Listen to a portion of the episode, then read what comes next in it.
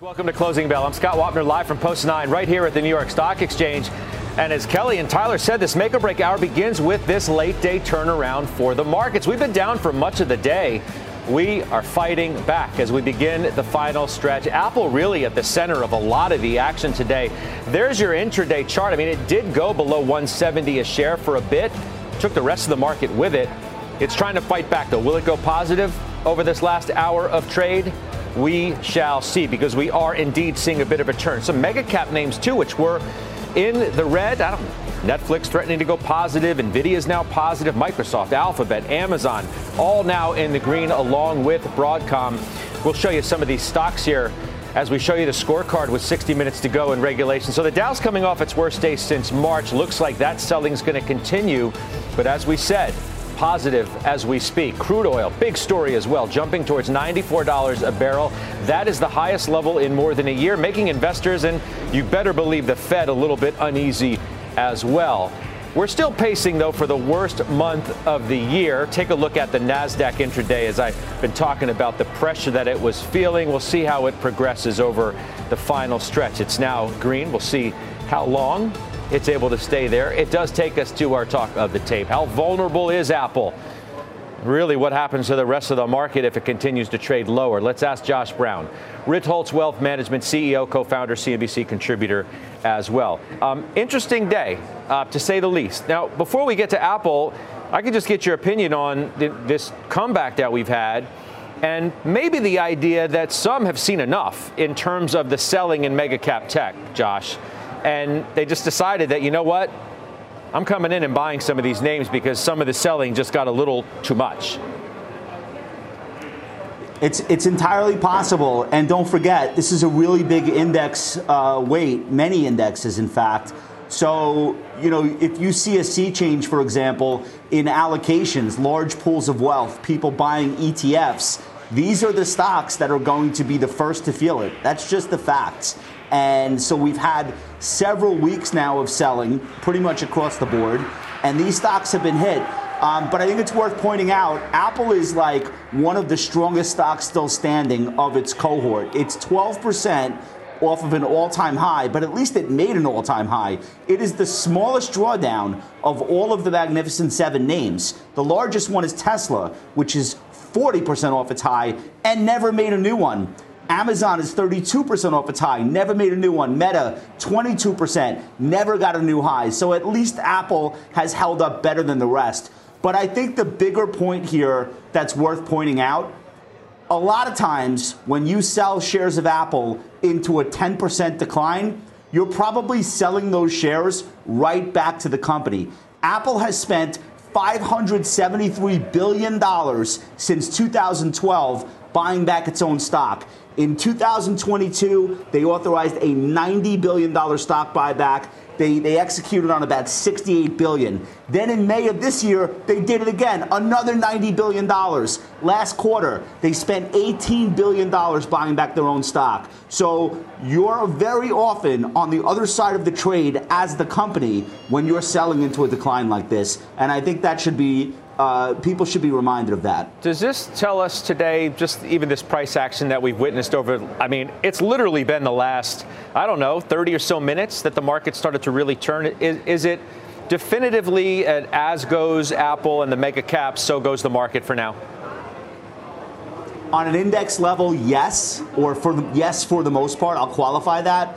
Um, but you know, we, we, we've been looking at the overall market of stocks, not just the largest index weights, to really try to get a handle on what's been going on. And when you go back to March of last year when the rate hike cycle started, and then you look at what stocks actually have positive return, if you break the market up into deciles, what becomes really clear is that for most people and for most individual stocks, this has not been a lot of fun. Every decile is down since March of last year, other than number one and number two. So the, the 20% of the market with the highest market cap. That's where the gains are. That's where they've been. And on a day like today, you ain't getting a comeback like the one that we're witnessing if you're not getting participation in the mega cap 50. It's just not going to happen. Well, because what Bespoke was talking about today perfectly rings true to what you're saying you, you know, over the last four years, you've had bad Septembers. I could, I could read you the declines. They're consistently bad, but the gains are consistently good in the fourth quarters of those same years. Part of your point is we're not getting a repeat of that unless mega cap tech is front and center. Well, stocks bottomed last October, and they have a habit of, of, of bottoming in October. And then, look, I'm not like a, a, seasonality guy, but I respect the fact that there are some repeatable elements, um, and that maybe seasonality does give you like one extra layer of backdrop for what you're witnessing. But it is very true that September is a sloppy month. And it's also very true that in the third year of the presidential cycle, which is what this is, historically, September has been even more remarkably sloppy. And I don't know why that is, but that's what that's what the backdrop is. And it doesn't matter if you believe in it or not. If enough other people believe in it, that's what makes a market. So maybe there's some validity to thinking about this in seasonal terms. I would just say I would think about it more simply as just a classic situation where you got more than half of the active managers, according to the uh, Spiva research that S&P Dow Jones puts out each year, more than half of active managers trailing the market. We know why they're trailing because they're not overweight. Uh, names like Apple, how could you be? It's already such a huge weight. But we got one quarter left for people to figure out whether or not they're they're going to be competitive with the index or not next year. And if you can't beat them, join them. So this phenomenon is not that shocking when you think about it through that prism. So hold your thought for a second, um, because it's like 105 this afternoon. Mega caps under pressure. Apple's under 170, and we're like, okay, how long is how low is this going to go? And then lo and behold Dan Ives of Wedbush puts out a note with the title Is Now the Time to Panic for the Tech Trade? No. No, it's not. He joins us now on the phone. So, people, I don't know, you know, what they think about where Megacap is going from here, but we've had an interesting turn over the last 30 minutes, as I suggested. But why don't you feel, Dan, that Megacap is uh, still a little bit vulnerable here? Yeah, look, Scott, I, I understand the nervousness with macro, the 10 year. I focus on what I see around growth. And I think we're going to have a phenomenal, relative to expectations, 3Q tech earnings season. I think when you look at Apple itself, ahead of plan in terms of all of our checks, including China. And I view this more as a golden buying opportunity, not the time to hide. And I think that, in our opinion, is how we're handholding our clients. So I'm going to paraphrase something that Erik Woodring of Morgan Stanley. Now he's an analyst, and you all are entitled to your own opinions. I, I totally get it. You may look at the same data and come to different conclusions, and that's just the, the way the rubber meets the road sometimes. He said the last time he was on, and this was in the last couple of weeks, smartphone market weak. What I've said, Apple's here to call it 175. That's about 25 times my fiscal 24 earnings. I'd like to see the stock derate even more. He talked about it going down to 160 or so before it really became attractive. Why is that such an out there view relative to yours? Look, and, and Erik's a great analyst. In my opinion, it's more some of the parts. I think services is actually accelerating going into the next few quarters. The China story relative to expectations is actually outperforming, and I come down to 25% of the install base is not upgrade their iPhone in four plus years. So I believe Apple is one that this is a stock over the next six to nine months is going to see new all-time highs. And I just don't view this as the time to go into the bunker and yell fire into a crowded theater because, Scott, what I'm seeing from a data going into next year, I believe this is, despite the macro, the start of a new tech bull market. And you're confident and comfortable with the forward PE that we have a little bit north of 27 times. And, and, and, and my view there is this is a name on a services business that's worth 1.4 trillion. I think that is a big part of the re-rating. And I also think the margin story and what they're doing from a chip perspective is going to be a big part of the margin expansion story that we see in Apple over the next 12 to 18 months. All right, Dan, I got to let you run because uh, I want to stay on what's happening uh, in the market as we continue to fight towards positive. By the way, Dow, as I literally said that, now green. Uh, fractionally, but nonetheless, uh, we have had this fight back towards positive territory. We're going to mix it up a little bit more. Let's bring in Lauren Goodwin of New York Life Investment Management, who's with us, uh, witnessing this late day turnaround, too. What do you make of this?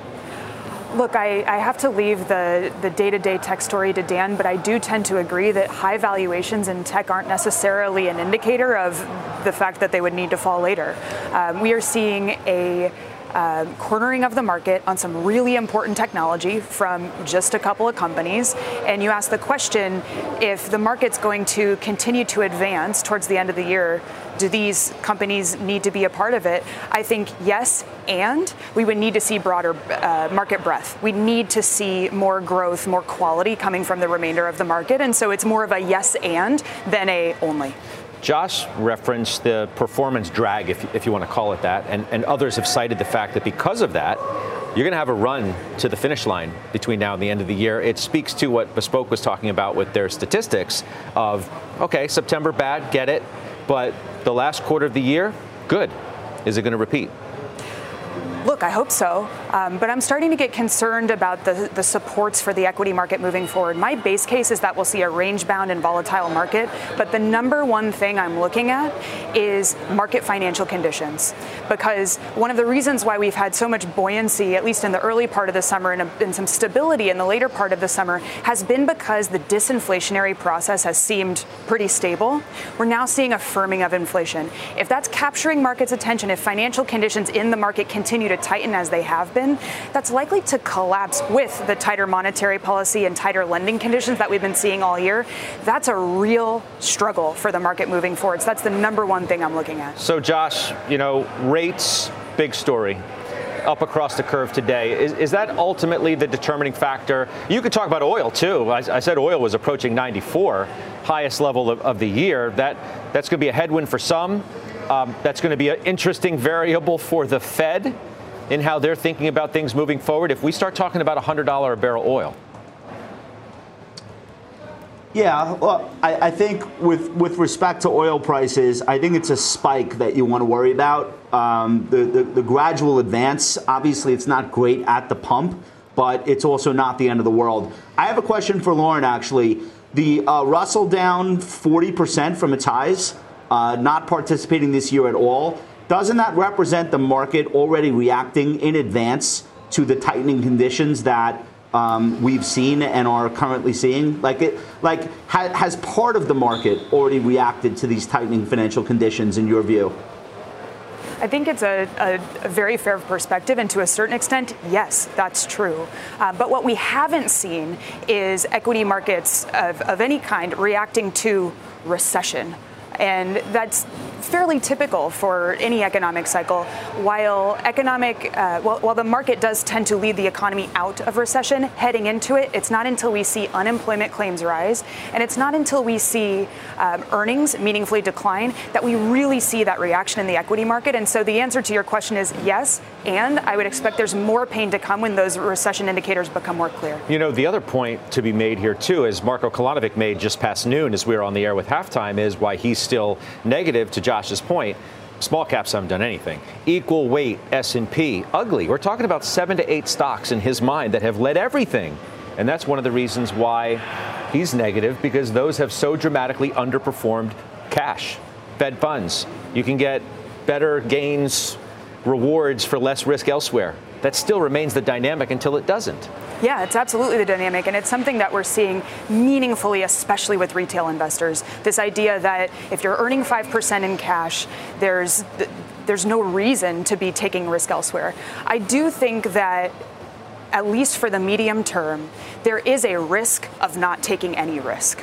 And one of the things that we've seen, we did some analysis on the bond market just this week, that getting into the market a month, two months before the Fed is done actually outperforms in the medium term relative to timing the Fed perfectly. Just as an example in the bond market. Similar dynamic is true in the equity market. Again, when, when the market is feeling a little more confident around economic growth in those moments, missing out on those days is a, is a major detractor from long term income generation. So it's something I think investors need to keep an eye on that the opportunity in higher yielding asset classes, including corporate bonds right now, that'll clip you a much more meaningful coupon even than the, the 5% you might get in cash. I love the way you put that a risk of not, the, the risk of not taking any risk. Um, well said.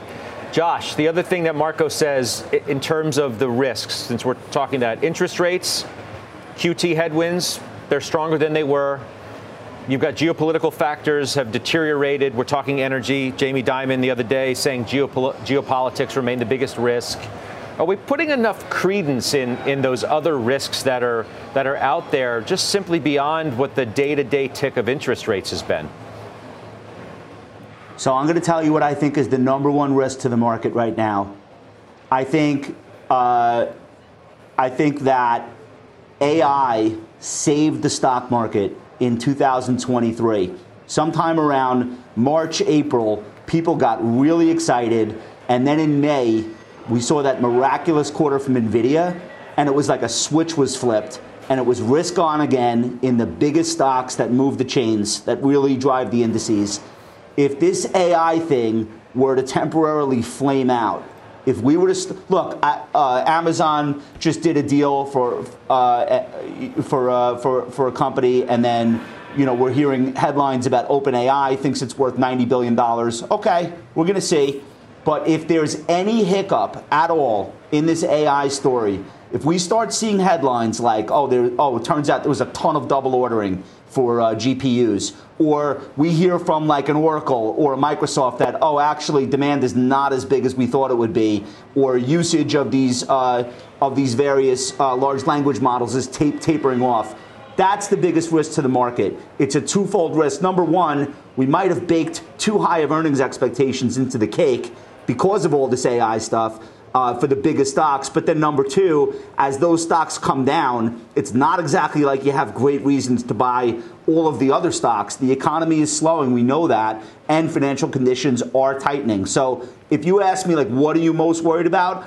I don't want a pre-announcement out of any of the, the, the mega cap 50 uh, tech names or, or large consumer discretionary names that have run up on this AI thing. That's really going to be the most problematic thing that could happen between now and year end. You want to uh, address that? Because let's just take it as it is here. The last time the market, in my estimation, made this big of a bet on the future of technological advance for society, it didn't end well. We're talking 2000. Okay? So some of those companies are still around and, and doing quite well, many are not.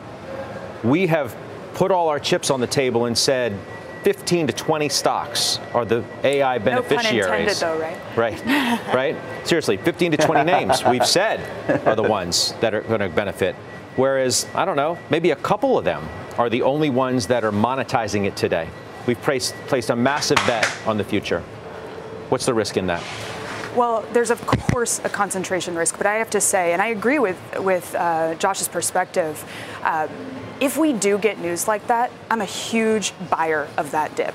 And the reason is something that Josh also pointed out the margin and the importance of the foundational layer that these 15 or really even seven companies are contributing to the real economy is so important. And the ability for new entrants to come into the space is, is time limited, right? The, the semiconductor supply chain is so delicate, it's so global, it's so complicated. And so I think that there really is a, a margin opportunity there that they're taking advantage of and is likely to continue. But the other thing I'll say about this trend is that we know that the foundational layer is not the beginning and end of, of a technological sort of level up like we're seeing with Gen AI. There's digital infrastructure that's required, and there's an application layer that's going to follow as these data structures and algorithms get built. So for an investor that's interested in the future of technology, you need to take that broader perspective, looking at SMID growth, looking at infrastructure to complement the mega cap tech in order to, to round out the holistic investor perspective. You know, Josh, I just want to get you back to energy real quick before I wrap this up. I'm just looking now, it's up near 4% oil is, WTI near 94, as we said. And there's a lot of talk in the market about, okay, tech falters a bit, or even if it doesn't, what areas are going to have a catch up trade? Now, let's say tech remains stagnant for a bit. How'd that work out for people last year when energy led everything? Not so well. The market had a horrible year. I'm not necessarily sure that energy is going to save the day. Energy stocks are going to save the day. There's been a bit of a disconnect between the run up in crude and energy stock performance as it is. There's nothing to suggest that these stocks are all of a sudden going to save the day. I think I think two things happened last year. Number one, you just had an imbalance of the amount of people willing to buy energy stocks versus how big they are economic like what their true economic footprint is the energy industry in the united states is massive relative to what its market cap was in the s&p 500 that imbalance came about as a result of a lot of things we don't have time for right now. But suffice it to say, we are now in a flipped situation this year. They've closed 23 ESG funds and counting, and people can't uh, say that there's that same imbalance. It's hard for me to see energy growing large enough, however, from here in terms of market cap to like bail out the returns of the stock market. These, these stocks, outside of like two or three of them, they're just not big enough. So you could have an energy stock rally that doesn't really do much for the overall S&P, but that people benefit from if they keep their at least an index weight uh, in in those names. And I think that's probably a good idea given the price action in the commodity. I got one more, Lauren, for you. Um, it plays off our Delivering Alpha survey. Delivering Alpha tomorrow for all of you who don't know at this point in time. We asked one of the questions: Is this has this been all along a bear market rally or a new bull market? I don't know if you were asked for the DA survey or not, but I'm asking you now. What do you think it's been? Bear market rally. You really do. I, I, really do expect that the, the collapsing of financial conditions that we're seeing is important, that the refirming of inflation is important, and that growth is slowing and is and that we'll likely see employment and outright decline by the end of this year. Now look, that leads us to a mild recession, but likely even in mild recession scenarios, that can be an easy 15% off the S&P 500. And so I, I think we still have some volatility to come. Well, two thirds of people said the same thing you you did. 160%. Oh, I hate it when I'm so consensus rally. like that. We'll see if they're right, though. That's the big question. Lauren, thank you. Lauren Goodwin, Josh, thanks. We'll see you soon. Josh Brown, let's get to our question of the day. We want to know how low will Apple go? Won't, will it go below 165? Between 150 and 165 or below 150? Head to at CNBC closing bell on X to vote. The results coming up a little later on in the hour. In the meantime, a check on some top stocks to watch as we head into the close. Christina Partsinevelos joining us with that. Christina. Let's start with MillerKnoll. It's at its highest level right now in a year after the office furniture giant beat estimates and posted strong guidance. The company says it's benefiting from return to office mandates, which echoes commentary that we heard from its rival Steelcase just last week. That trend has MillerKnoll, which makes those fancy Herman Miller chairs, is heading for its best quarter since 1976. The stock is up 29% right now. And NextEra Energy, let's talk about that stock. It's hitting its lowest level since 2020 after reiterating its earnings outlook for 2023 and 2024, both of which came in well below estimates. That's overshadowing even a $900 million sale of one of its natural gas subsidiaries uh, to Chesapeake Utilities. Shares of NextEra now are down about 8%. Scott? All right, we'll see you soon. Christina, thank you. We're just getting started. Up next, trading the volatility. Top technician Jason Hunter is with us to break down the key levels he is now watching as we head towards the close. Bit of a different story, as you can see. Dow fighting again for positive territory. S&P, Nasdaq, Russell, they're all there. We're live from the New York Stock Exchange. You're watching Closing Bell on CNBC. Welcome back. Closing bell. S&P on track for a fourth negative week in a row. Let's get the next key levels to watch now from Jason Hunter. He's the head of technical strategy at Morgan Stanley. It's good to talk to you again. I, I think my quest, first question would have been different an hour or so ago. I'm just wondering, have we reached such an oversold level that the buyers just said enough's enough? Oh yeah, so thanks for having me again, Scott. And that's J.P. Morgan, not Morgan Stanley, as well. Um, oh my bad. Oh no problem at all. My yeah. bad. Yeah. So the S&P, we, we we've been focused on two primary support areas. Number one, 4,200, uh, the, the channel that the market rejected at 4,600, the lower end of that channel that that's really defined the the bounce from the October 2022 lows that currently sits just above 4,200. The 200-day average is right there as well, and that's also where the market broke out from when the economic data first really started to surprise that, that first blowout payrolls number in early June. That's where the market gapped out from the 4,200 area. So naturally, that's a spot where you could expect the market to find some footing and try and, you know, stabilize, get a little bit of a bounce. We may be seeing a little bit of that today. That said, the oversold conditions, the amount of panic in a market, um, just isn't there yet to say that that we've we've made a low. In fact, you know, if you look one by one, starting with small cap, it's worked its way up the you know the the, the cap scale where you started mm-hmm. with the Russell, broke down, then the S&P 500, uh, most recently the S&P 100. What hasn't broke down, you know, as you talked about in your last segment, if you look at something like the FANG index, tested support today, but hadn't yet broken down from that multi-month distribution pattern. We still think that's to come. So you'll have to, you know, digest that level of volatility. We ultimately think you could get some bouncing in here, but 4100s has been our downside target uh, as we head into the early fall, where we think the market could get something of a, of a bear market bounce from that 4100 level, but we're not there yet. Does tech hold the key to everything? In a, in a sense, it does, in, in, the very specific pockets of tech. I won't go into individual names, but like I said, if you look at something like the New York Stock Exchange FANG Plus Index, you know that that tells you all you need to know. You can see a multi-month pattern after the parabolic run-up earlier this year. It's testing, it's threatening that pattern support hasn't broken yet. That's when we think you know things like the VIX would really start to move up, and you'll generate that level of panic and, and selling pressure that will establish at least a, a tradable low um, that should come you know as we move through October. We think. I mean, it's easy, obviously, to get all bared up, right? I, I, read, you know, the stats that Bespoke put out earlier today of the string of four years in a row with a lousy September, only to have a positive fourth quarter every single time. Now, we'll see if history repeats itself now, but it does suggest that getting too negative at this time of year can be detrimental to one's financial health. Yeah, that's right. I think there's there's two things to keep focus on. One is the short term, and you know, fr- from a trading perspective, I'd still stay underweight here. Um, you know, yes, you know, 4,200 isn't that far away from 4,100 in the grand scheme of things, but also take a big step back and look at the macro cross market setup here. You've had a curve that's been inverted for over a year and a half you are in a maturing cycle. You know, while the data was strong this summer and it's pushed forward, probability of recession, you know, some even saying soft landing now, you know, you, the curve's been inverted for a while. You're seeing the typical progression where you get the rotation from cyclicals into growth and then the market carves out a multi-month distribution pattern about a year and a half after curve first inverts. The pattern's playing out. I think you've got to th- keep your eyes on the bigger picture as well, where the risk reward just doesn't look that good. So I would be patient and wait for those really ideal entry levels before even taking a trading long at this point. How are you looking at rates from here forward? So we think we're at that point now uh, where you could actually see the rate equity correlation that's been in place during most of this, let's say, inflation focused period, much like the 1970s. We think you could actually see that flip here. If, if the equity market breaks support like we think it will here, and you see mega cap come under pressure, you know, that which in our view might be enough volatility in equity markets where you actually generate a flight to quality bid. So we're actually looking from a technical perspective uh, for rates to top out somewhere in here. It's easier to make that call on the two to five year point. The long ends had a lot more volatility in here, so we're more comfortable there. But we are looking for rates to top out here and to stage at least a short term rebound. I'll leave it there. Jason Hunter, J.P. Morgan. Uh, my eyes were playing tricks on me. Embarrassing. I apologize for that. no problem at all. Take care. we'll, see, we'll see you soon.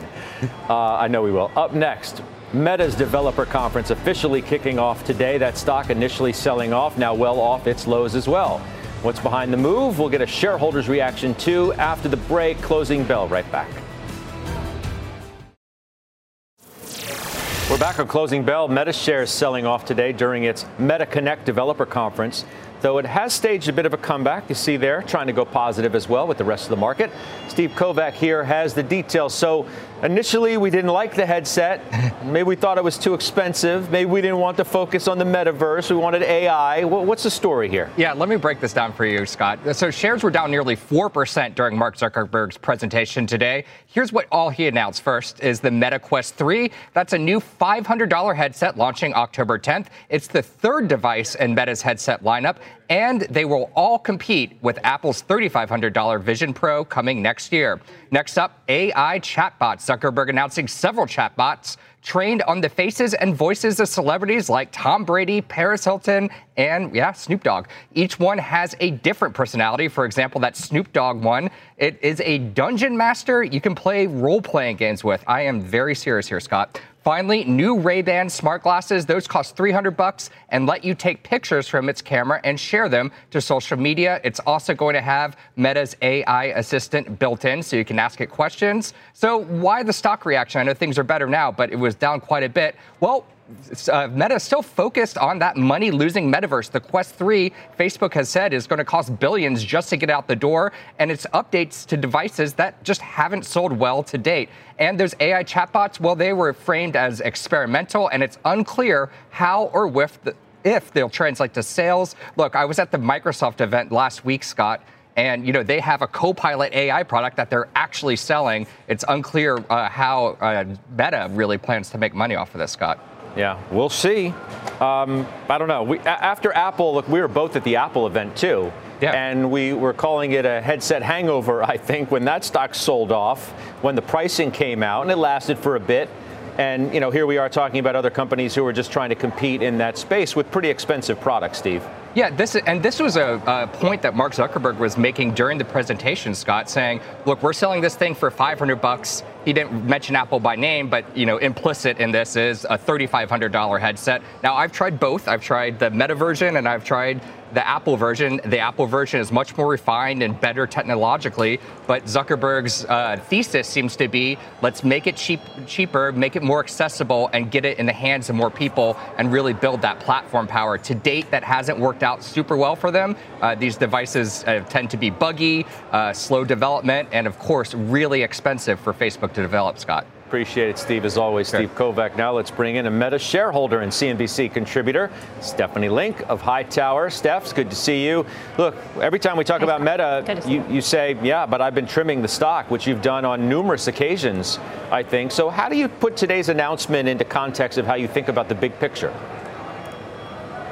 I mean, I think that this is just simply sell the news. I think the device, uh, the Quest 3 was exciting. It's really cool, but it was in line, right? The price point at $500 um, was expected. Better performance, better resolution. Um, almost 40% thinner than the, the other uh, versions. So, you know, I think it was kind of expected. Yeah, I mean, when are they going to make money on this? Well, we don't really know, but we do know that hardware total addressable market by 2030 is going to be 160 billion dollars, and the all things metaverse by 2030 is expected to be a 750 billion dollar total addressable market. So the growth is there, Scott. It's just not here right now, profitable profitability wise, uh, unfortunately. I think the other reason that the stock is uh, sold off uh, is because the, the company announced that the head of the AI division is leaving the company right? And she's been there since they started to reorganize last year. And this is doing uh, AI chips in house was supposed to help them lower costs overall. And you know, a big part of this story is the cost cutting. It's the revenue reacceleration, but it's the cost discipline. And so I think people just got a little bit nervous on that front. So um, they're still committed uh, to this business, to making AI chips in the, uh, themselves. It's just going to take a long time. At what point do you stop trimming and start buying again? So I got as high as 8% overweight in the benchmark. Um, and I trimmed that down to about 5%. And that's where it is. And so, you know what? The stock is, I actually might think about buying, um, but the stock is only down about 8% from its highs. It's still up 147% year to date. So I just think it could tread water for a little bit, maybe on the overall macro, right? But it's actually held up much better. Well, I say much better, but better than Apple, Amazon, and, and Microsoft. They're down 13% from, from their highs. I think if this thing gets down 15 15, 20%, I think you go right back and I buy it because the valuation is very attractive. And I do believe in the reacceleration story for revenues. And you don't think that, you know, big tech more broadly is in any kind of danger of trading significantly lower from here?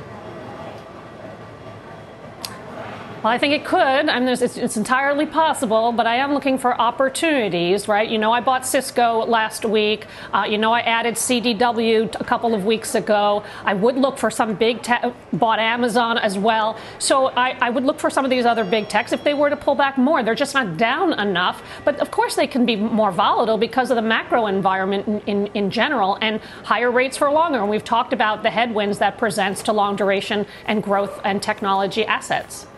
Steph, thanks. We'll see you soon. Stephanie Link, Hightower, joining us here on Closing Bell. Thanks, Up next, Scott. we're tracking the biggest movers as we head into the close. We're back with Christina Partsinevelos, who's standing by for that. Christina. Well, it's time to play Pictionary with an AI bot and a new partnership between Meta boosting shares of one cloud service provider. Details next. 15 minutes before the closing bell, uh, market can't make up its mind. As you see there, is it going to go positive? Is it going to stay negative? But that's why the last 15 minutes matter so much. Christina Partsinevelos is watching the stocks that are on the move as well. Christina? That's why it's exciting to be watching. But let's talk about uh, this stock. Call it an AI goodie bag, but Cloudflare making a number of AI product announcements today, like tools to better monitor AI deployments and a new partnership with Meta to make Llama 2, which is an open source large language model. That means developers can build all of these AI applications on Cloudflare's platform, and why the stock is up almost 7%. Morgan Stanley thinks toymaker Mattel is turning a corner and can continue to benefit from licensing efforts related to the Barbie movie. They are overweight with the stock and they have a price target of about $27. The stock is currently trading just under 22. Separately though, Mattel is releasing Pictionary versus AI, the first time Mattel has added AI to a classic board game. In this case, AI would guess what you drew instead of your friends and family that happen to be playing the game with you. I just thought it was interesting. Thought I should share. I appreciate that very much. Thank you, Christina Partsinevelos. Last chance to weigh in on our question of the day. We asked, how low will Apple go? Not below 165, between 150 and 165, or below 150. Head to at CNBC Closing Bell on X. The results are coming up just after the break, as that stock is literally sitting right now, 170 on the nose. Back after this. Get our question of the day now. We asked, how low will Apple go? Most voters say not below 165. Well, it's been teetering around 170 all day, and that's has the market a little bit unsettled. Do not forget, delivering alpha tomorrow. I'll be there with some key guests Brad Gerstner of Altimeter, Bill Ackman as well, both one on one. Scan the QR code on the screen to get your tickets. I know you don't want to miss that. Up next, we're setting up for Micron earnings, a rundown of what to watch when those numbers hit in overtime. We're right back.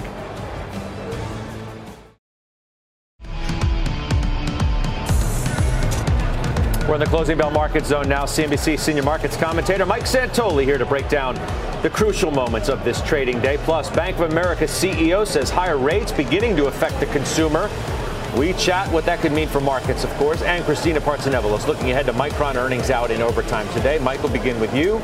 I'm looking squarely at Apple. Has not closed below $170 a share since May the 4th. It is flirting with that today. Yes. Um, I mean, look, everything, the, the overall market is more or less retraced back to early June. So uh, Apple having a little bit of a deeper one. Uh, it's coming for selectively for the big index names, uh, this correction. I do find it interesting that we did get that intraday rally in Meta. Alphabet has been firm today. So it's not really one of these across the board, throw everything overboard type of days. Um, but, you know, some of the intraday action, you can see how things have wound very tight. Everybody knows and is passing around all these different indicators showing how oversold the market is on a short term basis. We got to within 1% of the 200 day average, and somebody, of course, always decides they're going to try to front run it in case that's the support level. You get one of these kind of quicksilver rally attempts, and then it doesn't come to anything. That's the twitchy action you get in situations situations like this, um, bond market sort of slowed but hasn't stopped.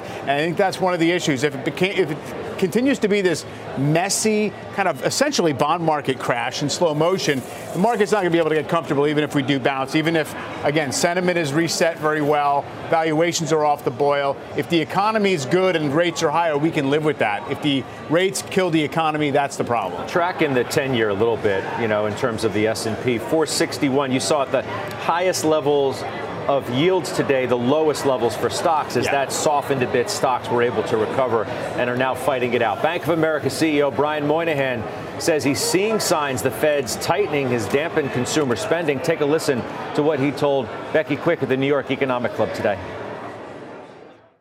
For all of 22 versus 21, they spent 9.5% more. For year to date, they've spent about 4.8% more, and now they're about 4.5 ish to give you a sense just for the month of September. So what you're seeing is they've slowed down. So if you're trying to engineer a soft landing, which people have, or something close to that, and balance it, you, when you look in the current data, they've won, they've won against Americans consumer. All right, that's Brian Moynihan, as you saw there, Bank of America CEO. We're all trying to gauge where exactly the consumer is in this, yeah. this fight. Message has been pretty consistent from, from the bank card data that, you know, there's, people are spending what they're making and maybe a little bit more. Uh, 4.5% sounds like a comforting number. It's also basically keeping up with inflation. Uh, you know, so it's not exactly like uh, the consumer is all that energetic, but uh, the consumer is also typically not really a leading indicator of a downturn. They're going to kind of keep spending it as it comes in the door. Uh, so I don't think there's really much to be alarmed with now versus what we knew a month ago. It's really about what's on the come. In other words, mortgage rates where they are. Um, we are seeing some stress a little bit on lower income consumers, but that doesn't seem to be the main issue. It's all about the market trying to extrapolate what it's going to mean as rates reset higher, energy prices act as a drag, uh, and you know, is it still an economy as we thought it was in July in need of slowing down?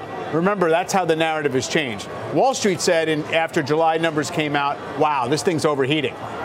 Um, then it started to cool off a little bit, and then the Fed has its meeting last week and says, "Wow, look, did you notice how hot the economy is?" And we were like, "We're already past that. Right, we're not worried right. about going the other direction, and you're telling us higher for longer." That, in a nutshell, I think is is how the market has ingested what the Fed had to say. But really, it's the long end of the curve, and it seems like it's uh, it's moving on really non-fundamental reasons. We're not repricing the Fed. We're not responding to inflation expectations. It's not about economic acceleration. It's about supply and downside momentum in bond prices. Yeah, oil prices may be a new variable to think it's about it's, too. It's an element. Yeah. Yep. Christina Partsinevelos, Micron uh, in overtime. Those earnings couldn't come at a more interesting time, huh?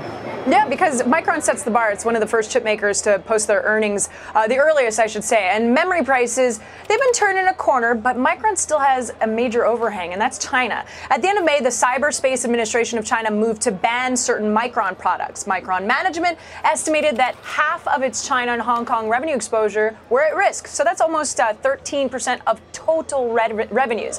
This August quarter, though, will be the first quarter to actually show the impact of the ban.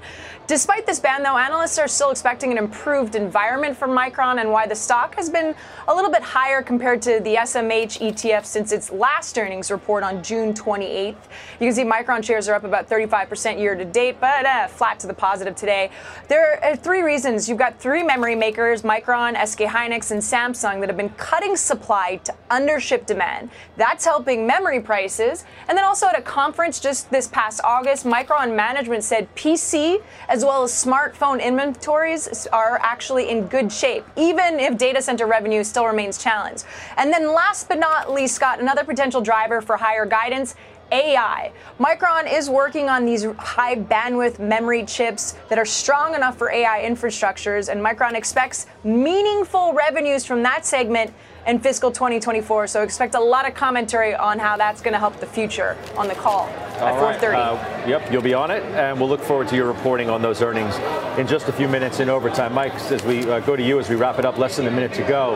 Um, mega cap's going to be an interesting question it's like an air pocket really between now and their earnings, and that's yeah. not for about a month. Yeah, there's not a lot to uh, to drive it uh, aside from a little bit of you know the meta news today. So I wouldn't necessarily look for that to be the key. It's honestly to me, see small caps outperforming today, up by eight tenths of one percent.